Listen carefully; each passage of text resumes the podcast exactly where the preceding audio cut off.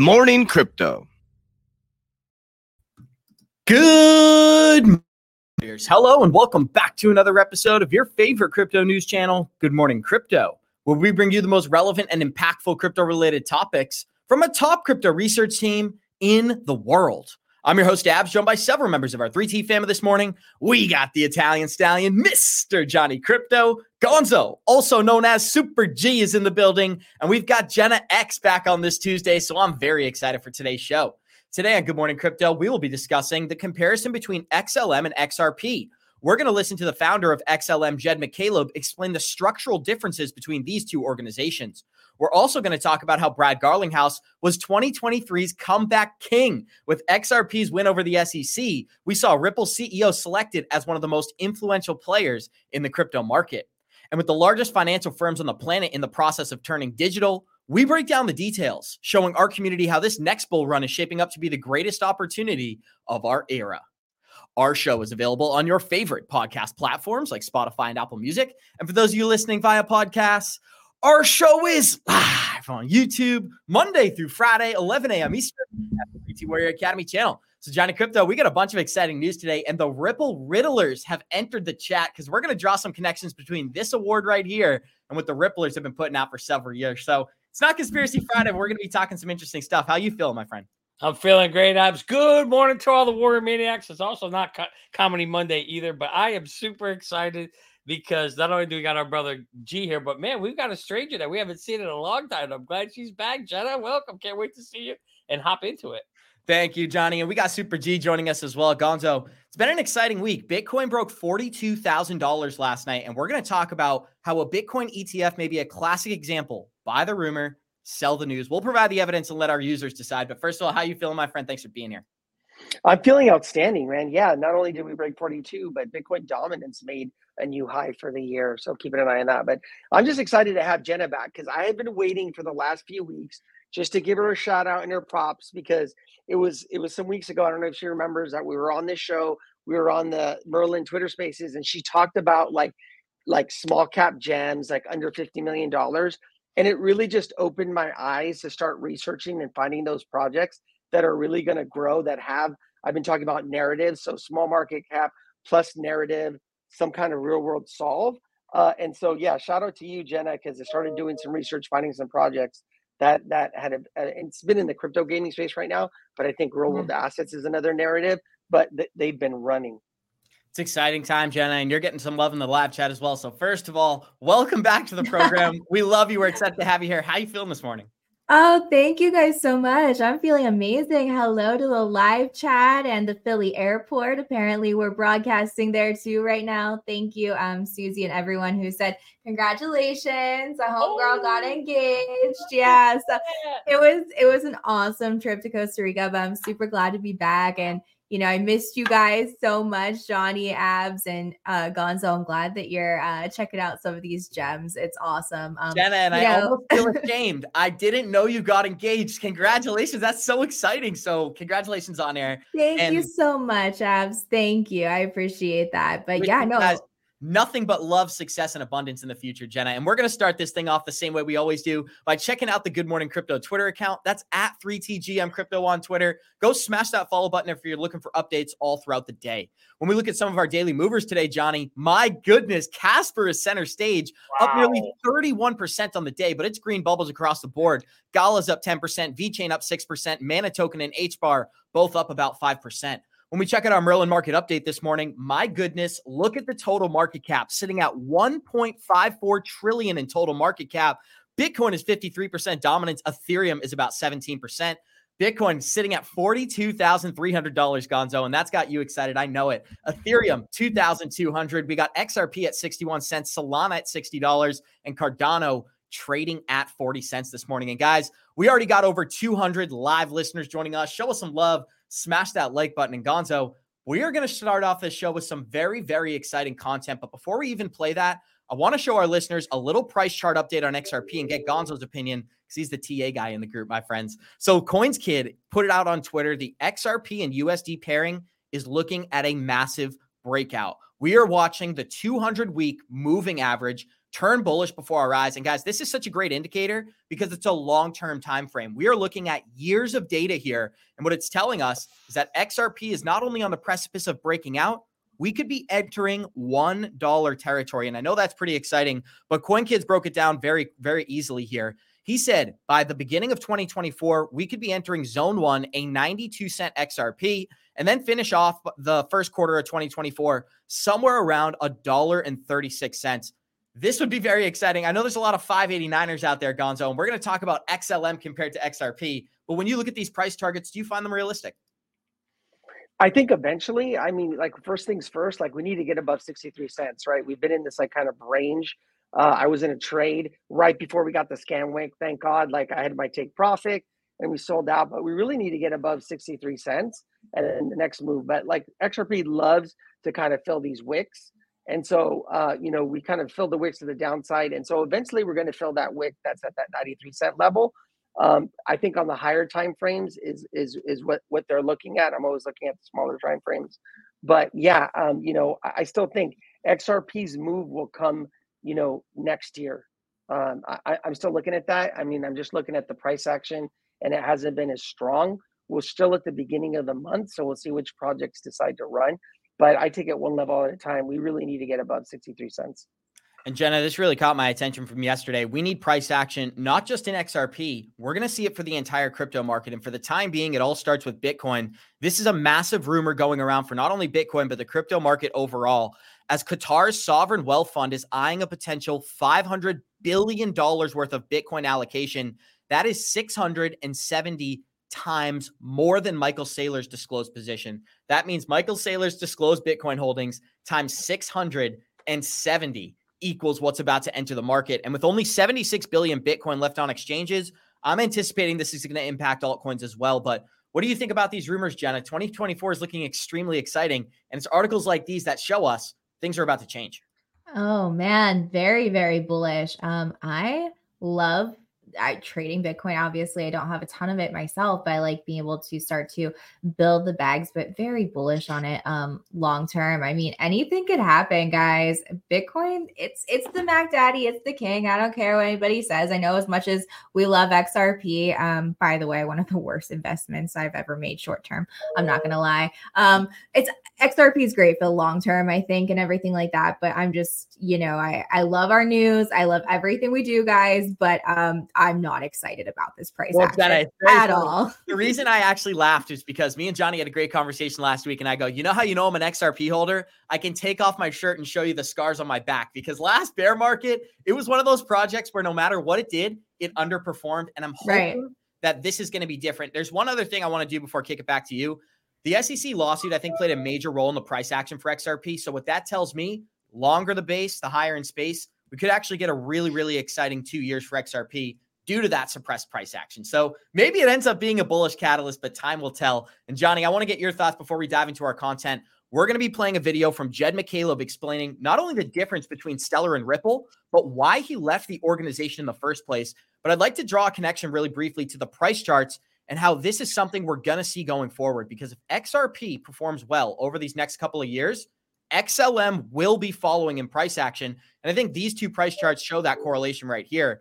Back in, uh, I believe this was late September, early October, XRP got a rumor that BlackRock had filed some sort of an application for an ETF in the United States. Based off that news, XRP's price went from 64 cents to about 73 cents in only a couple of hours. That's not shocking. This is what's shocking. XLM did the exact same thing during the exact same time without any correlation in the news. And so I'm drawing this connection, Johnny, because as we talk about Stellar and XRP going forward, they're attacking the same market, and Jed McCaleb addresses that in this video. But first of all, what do you think about the correlation I just drew and the fact that XRP looks extremely bullish? That may also be positive for XLM.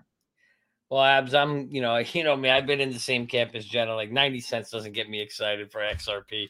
I'm, I'm in it for the long term and much, much bigger numbers. And I know everybody's going to give me hate for that, but I love you guys out there either way, regardless. But, you know, I'll start getting excited when we're start testing all time highs when we're starting to look at breaking through that, then I think you know we're we have some serious upside, you know, to the three to ten dollar range, and that's when you'll see me get excited. Abs. And I actually believe that in this upcoming bull run, we're going to get to see the opportunity if XRP can get there now because the little the big monkey's off its back. The little monkey's just about off its back. I don't think we're going to see an appeal on this thing. So now all the annoying monkeys are out of the way. And frankly, XRP has no excuse. No monkey on its back. It's got all the relationships. It's got the partners. It's got the 500 here, working with the countries, um, and and it's got the only coin with regular regulatory clarity. So it really needs to perform. It needs to go do its thing. And abs, I've been seeing all like I put a couple tweets out the other day about XRP, and everybody's, oh my god, I've been in this thing six years. I can't do it no more. like people are getting tired. They are getting Yeah, and the problem is, is that there's no narrative, right? We understand the technology, we understand the partnerships, but what's happening is like you need a narrative to like spark it, right? Because think about it, this market runs on emotion. And Mm-hmm. whether it's like the shiny new object thing, you've seen the new projects that have come in that have run like Celestia that are part of like that narrative of cross chain. We just need something to spark it, right? Like people are coming into this market, new money that comes in is just not excited by like cross-border payments, the SEC lawsuit, things like that. And it usually takes a little bit of time for you to do your research to kind of see where the utility is, right? Um, I, I think next year will be a different year, but but really, you know, it, it's not just like XRP. A lot of the ISO tokens, that narrative just hasn't caught fire, right? And because the market runs on emotion, you need a narrative to catch it. Well, Jenna, this is what I put out yesterday, and I found these stats to be really, really interesting. So, the best performing tokens during 2017 were many of the major altcoins of today, as XRP was the number one performing asset during that time, going up over 36,000% in the year 2017. So, that doesn't encompass the entire market because it actually went up higher in 2018. But in 2017 alone, it did 36,000%. XLM had a clear correlation, being fourth largest in the market at 14,000, Ethereum 9,000, and Litecoin about 5,000. Bitcoin didn't break the top 10. But the reason that I'm showing this is because I think that we're drawing a very closer correlation to 2017 than to what happened in 2021. In 2021, this market was not only suppressed by lawsuits, lack of regulation, but also the uncertainty from people like Larry Fink, uh, the JP Morgan CEO, Jamie Dimon. These guys were not only speaking out against crypto, they were going to fire employees if they purchased it. This time around, there's going to be way more opportunity for projects like I just described because people like Larry Fink, not only are they not contrarians, they're excited about these cryptocurrencies. Mhm. And we showed a really interesting video yesterday from Franklin Templeton where they already have $300 million worth of tokenized assets on Stellar, and they're using that right now. That's drops in the bucket compared to what's going to enter this market. And so we could see many of these altcoins profit off of that. If we're going to tokenize assets, they end up on the blockchain, Jenna. If they're on the blockchain, they increase the value of the blockchain, meaning the tokens as well. So do you think that we're going to see something similar to 2017? Maybe not 15, 30,000%, but just the fact that altcoins are set to profit in a unique way.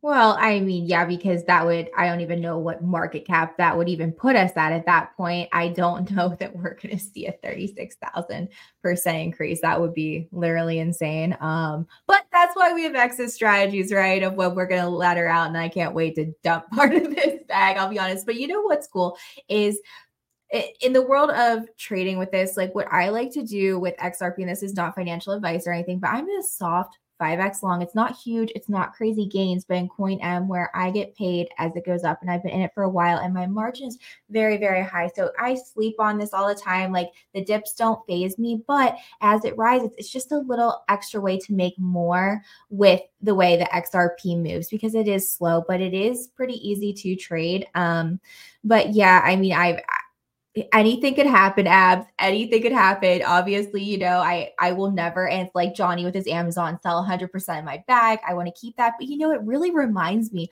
of a new school kind of uh savings bond because of the way that it moves. But think about it. If xrp was crazy volatile would banks really want to use it if it was you know 30 cents now and that's going to be 70 cents now and da, da, da. no it's too risky to sign and move large amounts of money and everything so I think that it's important that it's stable for its use case, if that makes sense. And over time, yes, I have full faith that it will grow and do well. I just don't think that it's the best altcoin gem play of 2023 to 2025. But I think that we will get safe, steady, solid returns on XRP. And there's so much opportunity in the market. That's why I think it's closer to 2017 than 2021. 2021 was a fake utility cycle. I don't know if that's how you would describe it, but everybody was anticipating that utility was going to enter the market. A lot of these projects were here to stay. What we saw was more of the past. 90% of the money that came in left on the back end. That's why we created Merlin. Guys, go check it out. 30 days absolutely free. First link down below. But that's why we're not going to do the same thing this time. When XRP breaks $3 and everyone on Twitter is screaming for 10, that's when I'm going to be at least considering taking profits. And Gonzo, we should start getting into the content that we have prepared for today. But we already got 365 live listeners joining us. Show us some love, smash that like button, and get ready for this exciting video right here. This is the founder of XLM. Now, what's important to know about Jed McCaleb is he was an original employee and founder of Ripple. And this is what he's describing here. He's describing not only why he left the company, but what the difference is between XLM and here we go founded Ripple, and then you move on, moved on to co-found Stellar because of certain differences uh, in opinion, philosophy dif- differences that you wanted to operate the platform on. So, can you tell us what the key differences are between Ripple and Stellar? Because a lot of people think of these two as the preferred platforms for the financial services industry. Yeah, right. So, uh, what we're trying to build at Stellar is a, a, an internet level protocol, and, and I think it's important that that be done by a, a nonprofit entity. Like if you imagine the internet created by a for-profit company, we would just be in a very different world. And that's essentially what we're what we're trying to do is make it where payments works, uh, how information works on the internet now, where you, you everything's interoperable. You can send money to anywhere, uh, and so you kind of just need this this uh, kind of governance and structure that that wasn't really done in, in Ripple. And and and and kind of beyond that, it's important to have uh, lots and lots of participants in the network, not just uh, uh, a, a few. So uh, one of the things that we're doing in Stellar is distributing the underlying asset, the underlying coin, like very widely.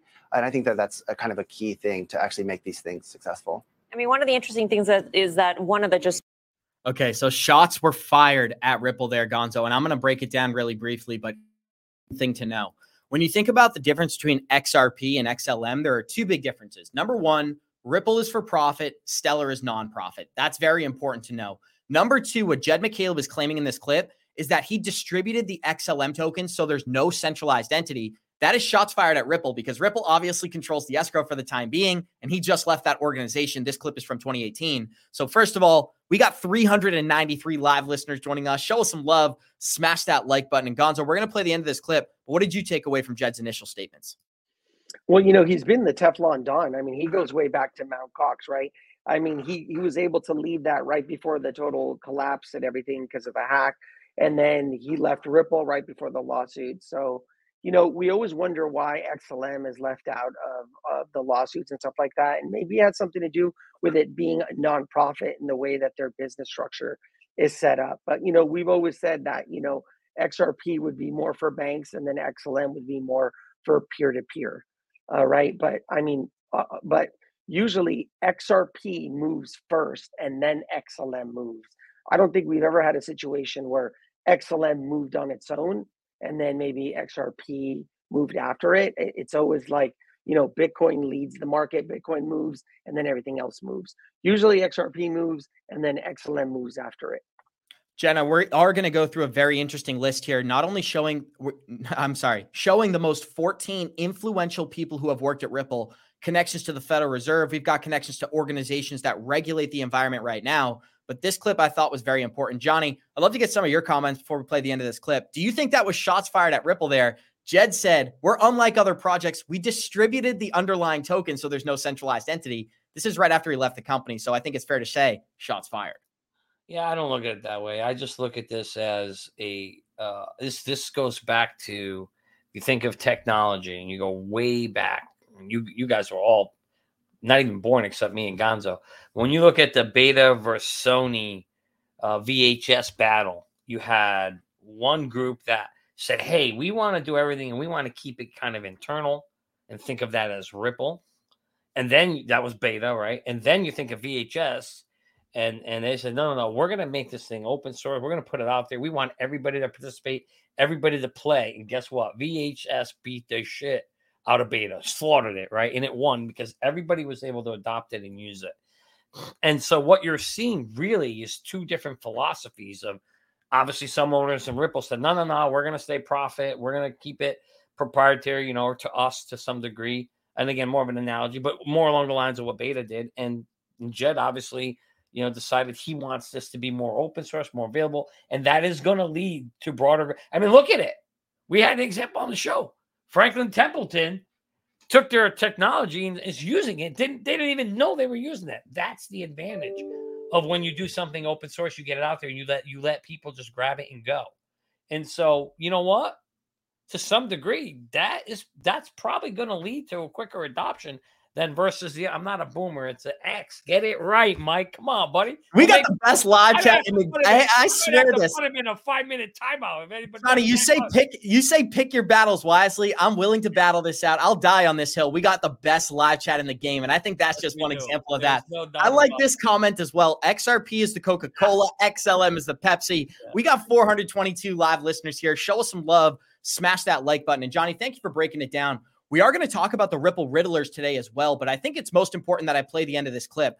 We're going to see something very unique for not only altcoins, but the crypto markets overall. What are we going to see, Gonzo? Liquidity come in from institutions like we've never seen before. And I think that's why many of our favorite tokens are set to profit in this next upcoming bull run. But guys, I'm going to switch my audio settings and let me know in the live chat. Do you agree with what Jed McCaleb's saying? Because I think that at Ripple. Here we go. Is that one of the just sort of the, the forces within the crypto community is this notion that things should be decentralized, right? And the case is made that Ripple is a much more centralized sort of platform because it's got and it seeks to partner with some of the biggest financial institutions out there, where Stellar uh, is nonprofit and sees itself as as less centralized or decentralized. Tell us why that is an advantage from from a user standpoint or from from a bank standpoint, for instance, who wants to operate something on the platform. Why is that an advantage? Right. I mean, it, it, so it's it's it's less. That's more of a technical consideration. Uh, so, uh, like technically, the, the consensus algorithm of Ripple lends itself to to. It's very hard to run uh, nodes outside. Uh, like Ripple Labs, like so, they're they're running the majority of the nodes, uh, which uh, it should be concerning for people, right? Because it's basically you're ended up with a system that's no better than than uh, Swift or PayPal, one of these centralized systems. The real vision here is that you have a network, much like the internet, that anyone can participate in. Uh, there, there's not one central entity that could kind of change, like decide that it's going to start charging or just, Right. uh, you know, start to, you know, like like that. That's that should be of, of utmost concern to people. Like this is the way that this thing can actually grow.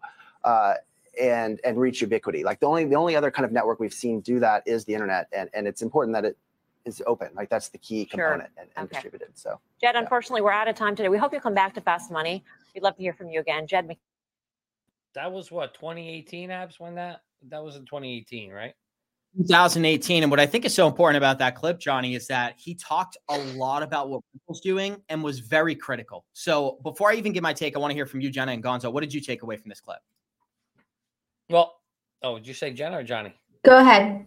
Yeah, I, I mean, obviously there was some still bad, but I think they broke up in 2013 or 14 or something like that. And from what I heard, a lot of it had to do with. Thank you, by the way, for that comment. A lot of it had to do with a girl. You know, it was like the Helen of Troy kind of thing. You know, so the, he didn't tell the real story, but there's always a girl involved, usually in the background.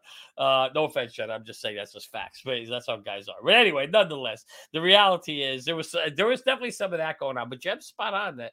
I think XLM, and the reason why I'm excited for XLM, and the reason why you I got both in my bags, is they have put themselves out there to make it very, very, very easy for anybody to use, open source, anybody grab nodes. Uh, back then, Ripple was very centralized, and you heard Mark Yusko when they were investing also confirmed. Now that was in 2018. We know today they don't own all the nodes anymore. They've done stuff to allow them to be uncentralized, if you will, or, or more, you know, more less control of it by Ripple. I think Ripple only controls like seven percent of the nodes now. So I just want that's why I was calling out the time frame. I don't want people to watch this video and think Ripple has all the nodes. That's not the case anymore. But you certainly, you know, it's certainly you can see definitely the two thoughts and philosophy. And I agree with Jeb. Doing it the way he did is certainly going to help facilitate growth of it. You wouldn't want the internet owned by one company, Abs. It would not. The internet would not be what it is today if one company owned it and was making profit on it. It would be highly controlled and it would be bad. So Jeb's got the right idea there. Gonzo, I'm way more bullish in 2023 than I was back in 2020. And it's for this reason right here. We are seeing legitimate XRP products being launched globally, but it's not about XRP. It's about the crypto market overall. We started the show off by showing you that Qatar's largest sovereign fund is ready to invest $500 billion in Bitcoin.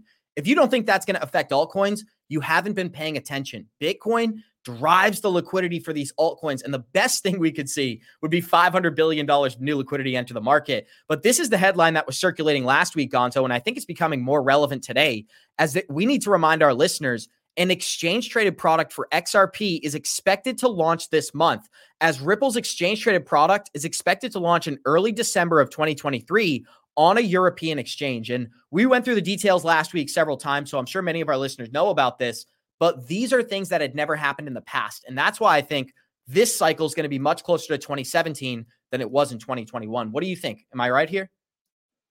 Yeah, you know, I was just looking over at the uh, total market cap and we're finally above 1.52 trillion.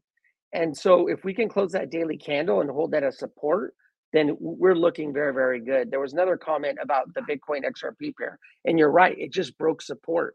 Um, and so usually what happens in Bitcoin dominance is as it rises, it breaks the support line of the Bitcoin pairing with alts, right? So that when we get a pullback in Bitcoin, it falls, right? And so you could have been heavy in Bitcoin, you could wait for the XRP to Bitcoin pairing to hit its floor and then trade your Bitcoin for XRP and get a shit ton of XRP, right? And you can ride it all the way up.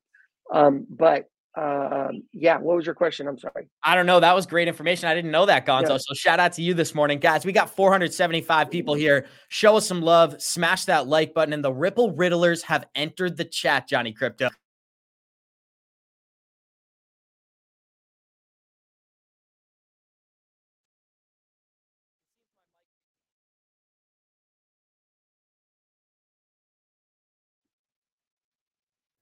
You're muted. I think. Am I also muted? I think the mute button. No, I think it's Abs is I, muted. I, I think it's Abs. Abs, you're muted.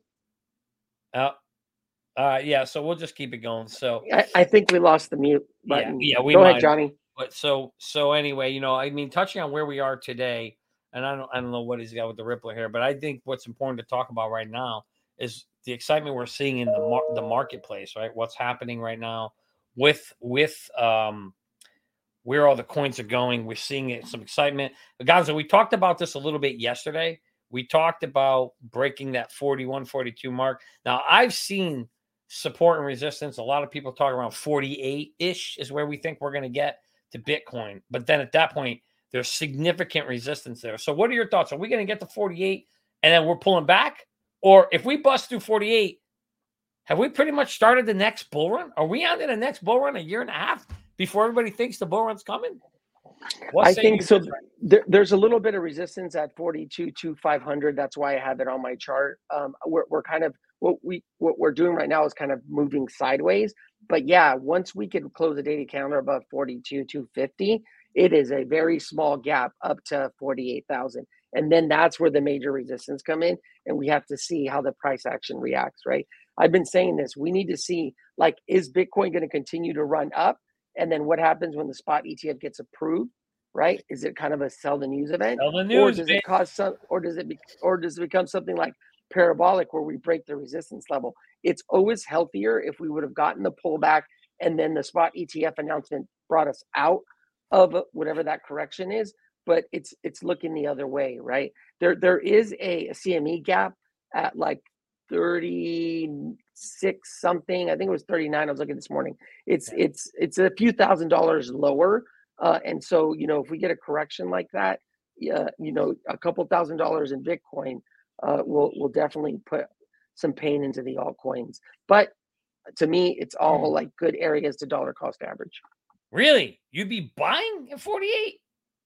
No, no, no. The altcoins, right? The altcoins. If, if, if, Bitcoin peels back to fill that CME gap, that's yeah. at I think it's 39.6 uh, around there. There's a lot of like liquidity that's starting to form there because people believe like that the CME gap is going to get filled. I think the statistic is like over 90 something percent of CME gaps. And if you guys don't know, CME is the Chicago Mercantile Exchange. And so it closes over the weekends. So price action with Bitcoin over the weekend gaps up, right? Gaps up or down. And so usually what happens is price action will eventually fill those price gaps. Yeah. yeah and yeah, so we have one there, um, I think at 39.6.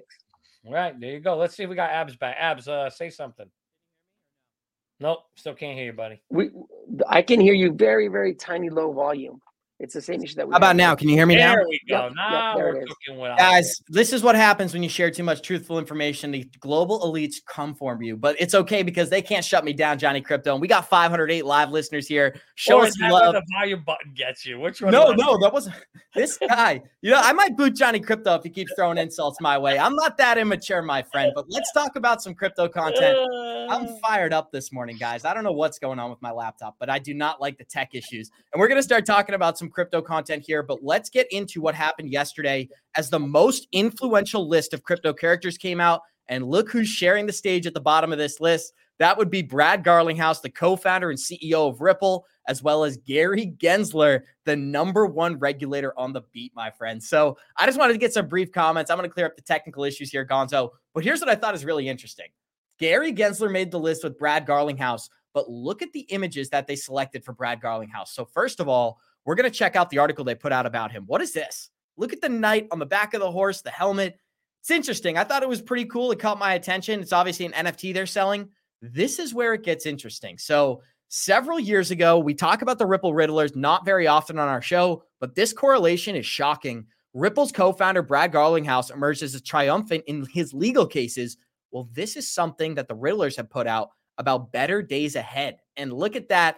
That is put out in 2018. Brad Garlinghouse got this award in 2023. I don't know. Do they have a crystal ball behind the scenes? That's what we're discussing right now. This is a really lighthearted topic here, but Gonzo, you give me your thoughts. Is there any correlation in your eyes? Well, I mean, they could have made the NFT based on that thing. I mean, I don't know. I don't know much about it.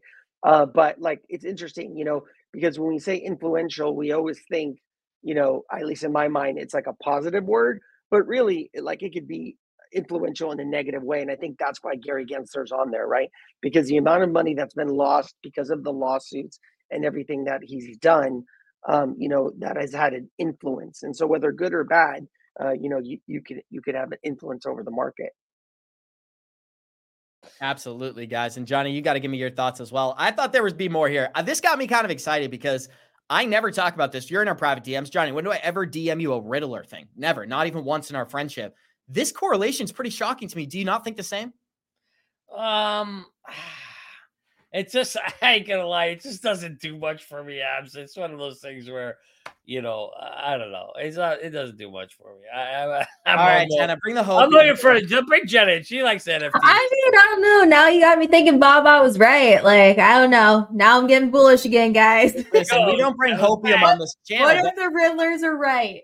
I feel like the correlation is pretty strong. I'd like to hear from the live chat. Guys, throw a one in the live chat if you think there's a correlation. Throw a two in the live chat if you think I'm grasping at straws here because I'm open to the criticism as well. And it's not like they're exactly the same. The beard is longer, but who knows, guys? Who knows what they're indicating here? Let's start talking about some more serious content because we talked if- about. Eh, oh, go Well, ahead. what if someone at CoinDesk is like a Riddler, like an XRP, or they follow the Riddlers, you know? There you go. And a lot of our live chat disagrees. So we're 50-50 in the live chat. A lot of guys, a lot of them agree with you guys. Just a couple people agree with me. So I guess I'm in the minority out here, guys. But let's right. start with our exciting content, Jenna. We're gonna play this video of a former Ripple advisor, and this is somebody that everyone should be aware of. His name is Brian Brooks, and he was the former U.S. comptroller of currency during the Trump administration. Well, he's been an advocate of cryptocurrencies, not because he wants altcoins to go up and everybody get rich, but because he sees the advantage to using these technologies. We're going to play this clip and break it. Here we go. is you know the, the biggest issue that i always try and focus on is cryptocurrencies are really not about currency and, and the biggest misunderstanding of this whole discussion is the belief that if crypto is not doing a great job of replacing the us dollar uh, then crypto is failing in its mission and what i what i think we'll talk about a little bit today is the idea that most of crypto is about replacing the centralized banking system with networks that allow user control versus bank ceo control the crypto assets that have prices are more like internet stocks. It's more like you bet on Google if you think there's going to be high internet traffic, and you short Google if you think people are going to go back to the post office, right? But You're muted, buddy. I want to give you the floor. Jenna. Bitcoin's running. That's a perfect investment thesis for what is going on today. I'm going to give you the floor and I'll give my take. No, you go ahead, Abs. I just got to change my mic settings. Johnny, you take the floor. I'll change my settings. Yeah, I mean, he's spot on. I mean, when he talks about how crypto, that's when it was invented. Crypto was to be an alternative source, or Bitcoin, I should say, when it first created. Was if you remember, the whole world was crashing in 2008. The banking system was going down under, and it was like, oh my god, what what, what do we have to rely on if the banking system goes under, right? And you and you had these CEOs doing all these shady things behind the scenes. So it's like, okay, what if there was alternative money? That allowed it. And that's really kind of, you know, where you had the birth of Bitcoin, where it was holy cow, you could have this free, decentralized system, not free, but you know what I mean, free control, decentralized system where nobody particularly controlled it. And as long as everybody agreed and bought into it, abs, you would have this exchange of value, i.e., in this case, known as a Bitcoin, that could compete with the banking system, which obviously tells you why we have been saying this for a long time right? Crypto bag because the what, what, does the banking system want an alternative system out there to compete with them? Do you know what I mean? Absolutely not. They don't. Here's what I thought was cool, Johnny. Did you hear what he said though? He said investing in crypto is like investing in an internet stock. The more people you think will use the network, the more valuable the token is going to be. We're talking about XLM today, and you know the article that we broke down about Standard Charter and Ripple they have connections to XLM as well. So this was an article that we broke down during the show yesterday, Johnny. As Standard Charter backed Zodia Custody joins Ripple owned Metaco in a global cryptocurrency storage network. What is this? They are setting up institutional custody for firms all around the world, and two of our favorite cryptocurrencies are sitting in the center. Now, where's the connection to XLM here? That's what I'm going to show you right now because XLM this is pretty interesting, guys. XLM is a partner of Zodia Custody. Now, I I didn't I don't know why it wasn't referenced on any YouTube channel and any article. Everything was just Ripple focused here. Zodia Custody and, and eh, Ripple and Stellar are all connected. So this is another connection that we're drawing between Ripple, Global Custody, and Stellar behind the scenes. Even though in the public it seems like they're working for opposite ends of the stick, Johnny. So what do you think? Now that we know Standard Charter working with Ripple's Metaco, which is also XLM pretty interesting. So very fascinating connections. Very fast, and no surprise because the end of that. Oh wow, forty three k. Let's go. We're going to forty eight, boys and girls. The question is at forty eight. Are you willing to use your exit strategy and maybe pull a little profits off? If you are, that's the question, guys. Because as Gonzo said, at 48, there is a shit ton of resistance. And most likely, I've been hearing once we get to 48, there will be a pullback back down the retest. So we'll see how low we go. But nonetheless, yeah, Abs, there's no question that you know you're going to see. Been saying it for a while on this show that we are gonna. God, you just got God. Let me read it for the live chat. This person commented, guys, can we get 200 plus li- likes on this video so we can see Gonzo smile for the first time? Gonzo's a happy guy. I don't know what you're talking about. well, Gonzo's always got that concentrated look, you know, so I think people mistake that yeah. for uh, for for an angry guy or whatever. But Gonzo, if you know Gonzo, he's a very happy-go-lucky guy, just like the rest of this group. But Johnny, you know, we got 532 people here. Show us some love, smash that like button, and this is a more important conversation to have. Is this a classic example? And Gonzo, Jenna, you can answer this as well.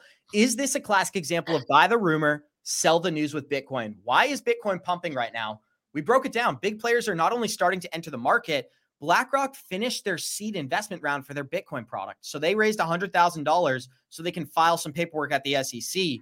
Everything's in motion. Is this going to be another example? Buy the rumor, sell the news for Bitcoin. I'd love to start with Jenna. What do you think? Uh yeah, yeah, I do. I do think that. Um honestly, I think though we could have a 50k Christmas. I I don't rule it out. Um and I think maybe after then people are going to start taking their gains and everything and then maybe after that we see the spot ETFs start to become approved and then it just shoot back up. So I could see where that little retracement could come in, but I think it might happen after Christmas. I don't know. I mean, whales are making too much money right now. People are making too much money. So I don't know. We'll. Anything could happen, Abs. You know what has me a little bit concerned here, Gonzo, is that everyone thinks we're in bullish territory. And that tells me whether it's XRP, Bitcoin, Ethereum, it doesn't matter. It can be Apple stock. If everybody thinks it's going up, for the short term, it's going to do the opposite. So I'm wondering if we enter that 48,000, and this is what Jenna hinted at as well. So shout out to Jenna. But if we go up to 48, 46,000 and we're peaking around January 1st and this ETF gets approved those first couple weeks, classic example. Could see an easy 30% pullback. And that could actually be a bullish catalyst. Believe it or not, that 30% pullback, it's not bad for Bitcoin, just a buying opportunity. Buy the rumor, sell the news. What do you think, Gonzo? Yeah. Um, so when we look at the, um, there, there's a couple things that could happen, right? It could be buy the rumor, sell the news. He could deny the spot ETF. There's also the question of the grayscale GBTC, right? On the close, right? As we've been closing the price gap, when they transition, if they approve a spot ETF, right, and they transition that, like what happens with the underlying asset, people will have that Bitcoin available and they can sell, right? Because depending on how long they've been holding, like they've been in GBTC, there, there there's some sell pressure there, right? Um, and so the other thing with the 48,000 is if you do a fib pull, like if you go to the last cycle, this is exactly where we got rejected at 618 in the previous cycle. And so 48,000 is where the 618 retracement or, or, or, the fib level is. So, yeah, you know, we'll see, dude. We just made a new high. Um, I, I do think we're going to 48,000 and then we'll see what happens next. But how typical will it would, would it be of our asset class, right?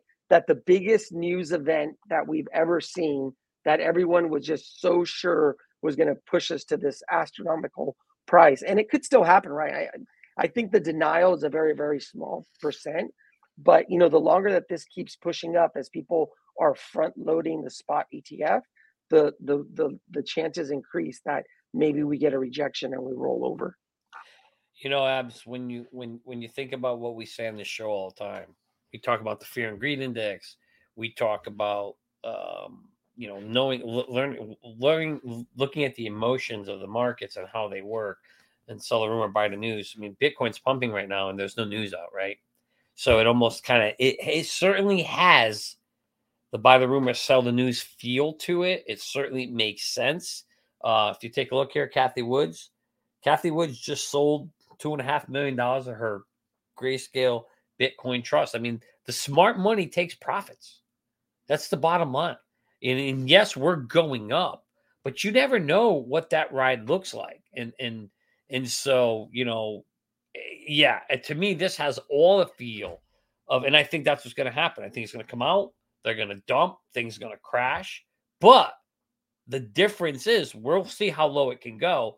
Then it's going to settle, and that's when you start to get now the rea after the the elites and the smart money takes their money out of it and they'll see how low it'll go, and they'll probably short it on the way down and make money that side too. Then you'll see where it bottoms out, and that's when the, in my opinion, just purely my opinion, that's when the fun begins because now the news is out. The big boys have taken their profits. They're no longer going to be manipulating it, and they know there's going to be a whole host of these real security products now that are going to be on the market that people can buy called Bitcoin ETFs. And then you'll see a whole bunch of other ones flooding out there and this space will gain traction, will gain legitimization. And I think you'll start to see that, you know, if you remember in the gold curve after the beats, it took a while. I don't think this will take as long, but you'll start to see that come back going right into the bull run of of of of or into our next bull run. So for me, it kind of has that feeling written all over it. But I want to give a shout out to our man Clinton here because this is a great story. He got his first alert from Merlin on his Casper trade, and that is freaking awesome. It's great to see that we're out there helping people, abs, because these times are going to come. Guys, if you made an alert, follow it. It's hard to push the button, but follow your plan if you made one. That's great. That's like kudos to him. Like that is hard to do. So I am so happy that he did that. Awesome job. Absolutely, guys. I've always said it's harder to take profit than it is to buy in a bear market. And it can be hard to buy in a bear market sometimes. But this is something really interesting as well, Gonzo. We're going to go a little rapid fire. I didn't realize we're already 43 minutes into the show, guys. So continue to smash Fastest that like button. hour ever, abs. Fastest hour ever. Exactly. And thank you for being here on this uh, Tuesday morning. Jenna, first of all, welcome back. And if you're just joining the show, Jenna got engaged. So congratulations to Jenna. Woo! Shout out to you. Shout out to the newlyweds to be. And we're going to break down this article right here, Gonzo, as this was some huge news yesterday. Bitcoin is officially in the top 10 assets by market cap globally, behind gold, Apple, Microsoft, a couple other assets. Bitcoin is officially number 10. And I want to remind people during the bull run. Oh, I see my mic's breaking up. Floor is yours. Yeah, no, like when you look at it, I think in the last five years, the only thing that's done better than Bitcoin is NVIDIA, right? But when you look at the last 10 years, there is nothing that's done the returns that that Bitcoin has done. And it just continues to kind of climb the charts. I, I know that we, we did a story this morning on Mundo Crypto about uh, Berkshire Hathaway, you know, uh, Warren Buffett's company. Bitcoin has surpassed that in total market cap right? And that just tells you kind of where we're at, like where the transition is happening. And you know, uh, his buddy uh, Charlie Munger passed away this week, so you know, rest in peace, Charlie Munger. Those two guys are like behemoths in the investment world. But you know, like anything else that we see, you know, while their kind of investment thesis itself in the ideas, the things that we say, like you know, when the tide pulls out, you see you swimming naked and, and um, slow and steady, all those kind of things. I think those will always be true, but like the things that you invest in have changed, right? We don't want to see like nobody technology. What? We don't want to see nobody swimming naked. I've I never just heard that. picture Johnny swimming naked. No, you don't want to picture that. That- that's what happens in a in, that's what happens in a bear market, right? But like, look, hey, look, Bitcoin's making a new high. We want it to move sideways because there's going to be a catch up, right? The altcoin market will catch up, right? So even though we're getting a little bit of a pullback now, once Bitcoin dominance makes its new high and pulls back, and then Bitcoin moves sideways, that's when the altcoins start to catch up, right? And so we'll see who's going to lead that. You saw the projects that led in November, and now we're going to get either those same projects or new projects that start to rise and kind of move in December. So get ready for that. Absolutely, guys. And we got 500 people here. Show us some love. Smash that like button. Shout out to Krista Gorman in the chat. We love your nice comments. This is what's really interesting, guys. We draw the connections between Ripple and global organizations all the time. Well, this morning, I went through and just created a very short list of what I could think of off the top of my head. These are 12 people that really catch my attention and are previously associated or currently with Ripple. So, first of all, we got Rosie Rios, the 43rd Treasurer of the United States. And for anybody who owns a $100 bill, pull it out. Her signature is on that bill. We got Donald Donahue, the CEO of the DTCC, one of the most prominent exchanges globally in New York. David Schwartz, a former CNN and NSA employee, known for being a top five programmer globally. We've also got the head of digital assets at BlackRock currently, Robbie Mitchnick, who's a former Ripple advisor. I'm going to save a little bit of time here and just leave it on the screen so people can read. We've got a federal regulator. We've got Jed McCaleb, Chris Larsen, Brad Garlinghouse. I believe this is the strongest team in crypto. But Johnny, I wanted to get your opinion. Do any of these connections change your sentiment? I think for a lot of our listeners, this is new information. What do you take away from this list? Oh, well, I mean, when you say change my sentiment, I've already had a strong sentiment that XRP, you know, has a lot of good players and they're doing everything that a profitable company who is trying to grow should be doing. They got the right people. What did I always tell you, right? What was here? I'll, I'll bring it up. Here's my seed phrase, by the way. Somebody asked me to post it. Here's my seed phrase, guys. You can write that down. All right. That's my my seed phrase. But anyway, this is the Listen, the how- boomers forget we're never on the radio, my friend. You got to talk to the people in the Oh camera. yeah, that's right. Oh, by the way, easy with the boomers. All right, I'm an Xer. Let's get the facts. right. It's all love. your facts right. You're too smart to get them wrong. It's not what you know; it's who you know. So that's my seed phrase. There, you guys can take that and do what you want with it. Put it in MetaMask, whatever. Somebody probably will try that. But uh, it, it is, it- you know, abs. Those they've got such great connections that they've built into that company that it, you have to feel bullish about the company Ripple in the long haul. Now, the technology XRP, remember they're separate. And that's the one thing I didn't like about the analogy in the Brian Brooks video that you Brooks video that you played, where he talked about that, you know, if you if you if you you know if, if you like betting on this, you know, you're betting on the, the coin and the value will go up. Well, that's that's risky because they're not tied together. The performance of Ripple, the company, will have zero effect. You know, its profits will have zero effect on XRP, the token. And that's where cryptocurrencies are completely different than the stock. And that's why the Howey test doesn't work and we need a new regulation around it. But I understand what he's trying to do from an analogy perspective. He's saying, hey, if you like this company or you like this technology, you could bet on it through its cryptocurrency. Yeah, there's some potential truth to that if it becomes adopted and it gets trade volume and things like that. But you need adoption, you need utility for it. But those connections, I mean, those are 12 big connections they've got their abs, and you just have to feel good that you're investing in a company that is putting all the pieces together to try and grow its profitability. Gonzo and Jenna, I'd like to get your thoughts as well. Did you guys have any thoughts on that before I dive into this content? We're going to close this show out with a couple of interesting topics. One of them being the chief legal officer at Kraken addressing the Ripple lawsuit and explaining how this was a win for the whole industry. Make no mistake about it. But what did you think about those connections? We'll hear from Jenna as well. Yeah, you know, we, we always see these partnerships and these different things. And like I said, because the uh, market is run by emotion, we just need a narrative to catch. And and I think that will come, right? Like all these different narratives, they they have their different times to shine, and all it'll take is the uh, maybe the mainstream media picking it up, something to do with ISO tokens, maybe something with the lawsuit, whatever it is, to bring the attention to to to um, to XRP. And like I said, I think it'll it'll happen next year. But you know, for now, like we just need to get above like sixty three cents. That would be ideal, right, my friend? And I want to talk about something interesting as well before we get into this. Brad Garlinghouse, representative of the World Economic Forum, Microsoft and Ripple also have connections, Johnny. And I want to give a shout out to our CFO, Jeremy, huge Microsoft fan and always points out good connections here. The senior economic consultant at Microsoft is a Ripple board member right now, and she's responsible for the Bill and Melinda Gates Foundation partnering with Ripple at banking the unbanked, going to nearly 2 billion people and allowing them access to bank accounts.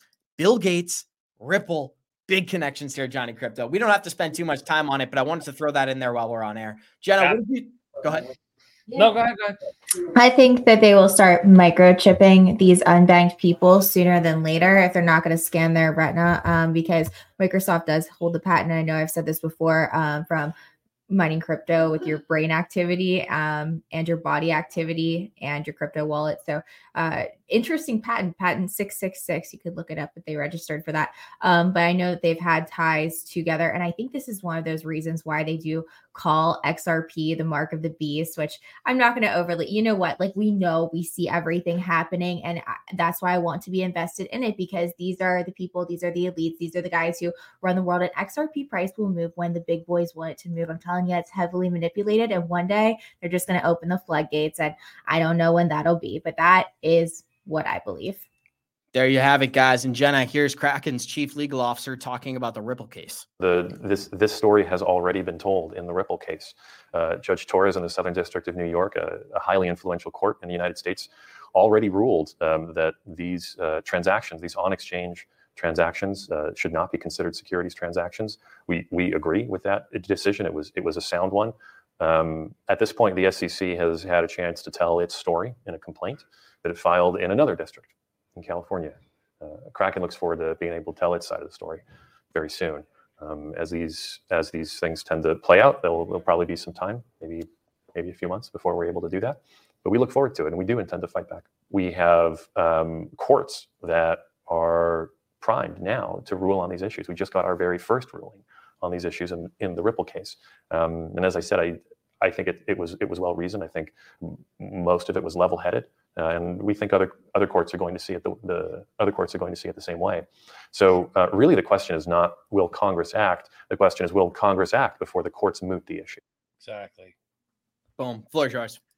Yeah, that's that's exactly right. Is who is going to freaking act first?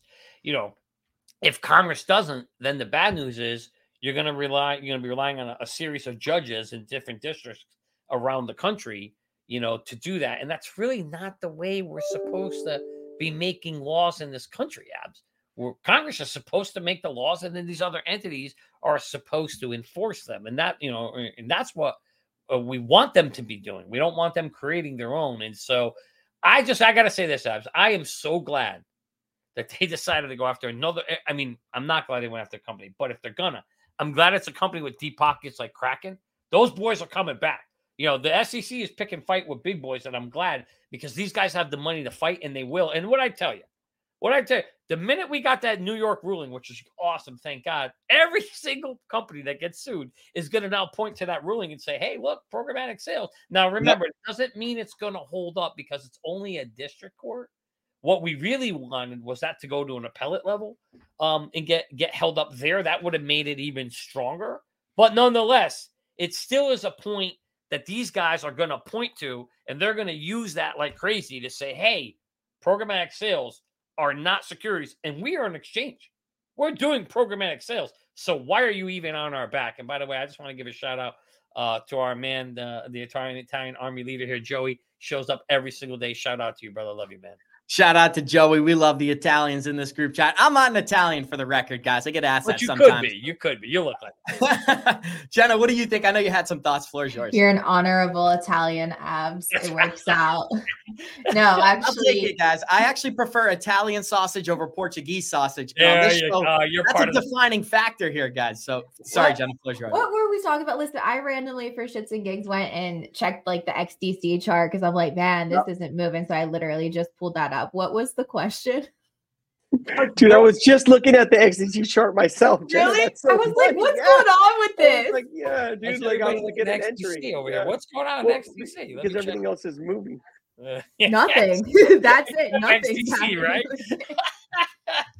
So I'm confused about what you said, Jenna. Did you say XDC is moving or it's not moving? No, it's not moving. And I was Oh. like, I better go check on this. And then like Gonzo had the same idea. So apparently we're like connected here with the brainwaves. Boom, GMC, we are on the same page. And somebody said I haven't tried Hawaiian sausage yet. No, I haven't. I'm actually, I'm only kidding. I'm just making Does that have pineapple Uh, in it? Does the ti- does, does Hawaiian sausage have pineapple? I'm just kidding. There, so go ahead. Go ahead. Go ahead, Gonzo. Abs. Yeah, I was gonna. Well, related to your story, right? What you were talking about. Look, Kraken learned its lesson. It paid thirty million dollars, and it thought it had bought its way away from the SEC. The Coinbase lawsuit came out. It's a cut and paste from the Coinbase lawsuit. I think the other important thing is to look at what happened with Binance, right? Binance opened its doors to the Department of Justice. They did an in-depth investigation. And do you think that for one second, if there was any type of like stealing of funds or commingling of customer funds, they would have said that, right? What they got CZ on was all uh, AML stuff, right? It was all like banking laws that have to do with money laundering and KYC, right? That's what they got them for. And so it's the same thing. Like, even though the SEC still is trying to charge them with fraud, if there was any fraud involved, the DOJ would have dropped that in in their lawsuit, and and that wasn't mentioned at all. And they had access to all the records. So I've said this before: the SEC is running out of bullets in its handgun, right? And and and the next big loss that it's going to be handed is this Coinbase, right? And and Kraken will be able to jump in on that because that's ahead of them.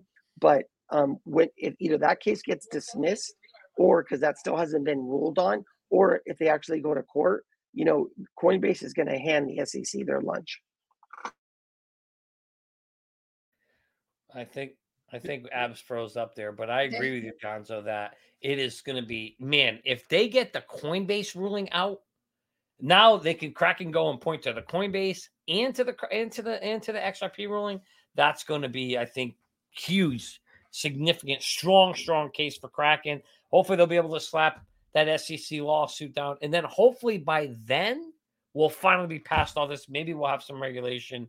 Uh, it looks like we got Abs back, although it looks like he's in, uh, like you know when they got the reporter and he's in a country and they're, they're they're attacking my Wi-Fi right now. I don't know what's going on. yeah, your Wi-Fi is getting attacked. There, we can hear you. You might want to turn your video off because we can't barely see you. But we can still hear you. You know what I'll do? Maybe, maybe if I oh, go ahead, Jenna. Oh, I was to say I've never seen so much talk about sausages in the chat like ever in my life. I don't know if they're hungry or what, but it's so funny. Listen, we call Johnny the Italian savage, but he's also known as the Sausage King. If you talk, no, no, whoa, whoa, whoa, whoa, no, no, no, no, no, no, no, stop. I'm kidding. I'm kidding, guys. I gotta keep it. I'm just making jokes. This is all food oriented, and let's actually talk about something a little bit oh. digital asset related. To end the show, we asked our listeners which digital digital assets are you most bullish on over the next five years. 73% of our 386 votes voted XRP, 12% voted Stellar, 11% voted Bitcoin, and 2% voted for Ethereum. So pretty interesting results there. Johnny, give me your initial thoughts. I'll close the show. Um, you know, I, I think that I'm not surprised with with with our channel and our user base. I, I followers. I I would doesn't surprise me at all that that's where it is. How about that 12% of people are more bullish on XLM as opposed to XRP? I mean, to me, I actually thought there'd be a little bit more of that. Um, I'm probably, I'm kind of split between the two, to be honest with you. I, I really don't care which one wins. I I have both in my bags, and I'm really hoping, you know, if you're in the space and you're you're early investing like we all are, and we're trying to figure out what's going to play out, you want to make sure you've got the the the good looking horses in your stable. And both of them are good looking horses, strong, you know, fine, ready to run that race. So I, I'm very excited about them, and I'm looking forward to uh to to seeing where they go. Thanks. much. And I want to say thank you to thank you to Gonzo and thank you to Crypto. We got 70 live listeners. Show us some love. Smash that like button. We'll see you guys tomorrow. Let's say Warrior. Rise. Get your shit together, baby. Thanks for joining. Waters above. Don't forget tomorrow Waters above tomorrow. On the show. Congratulations to Jenna.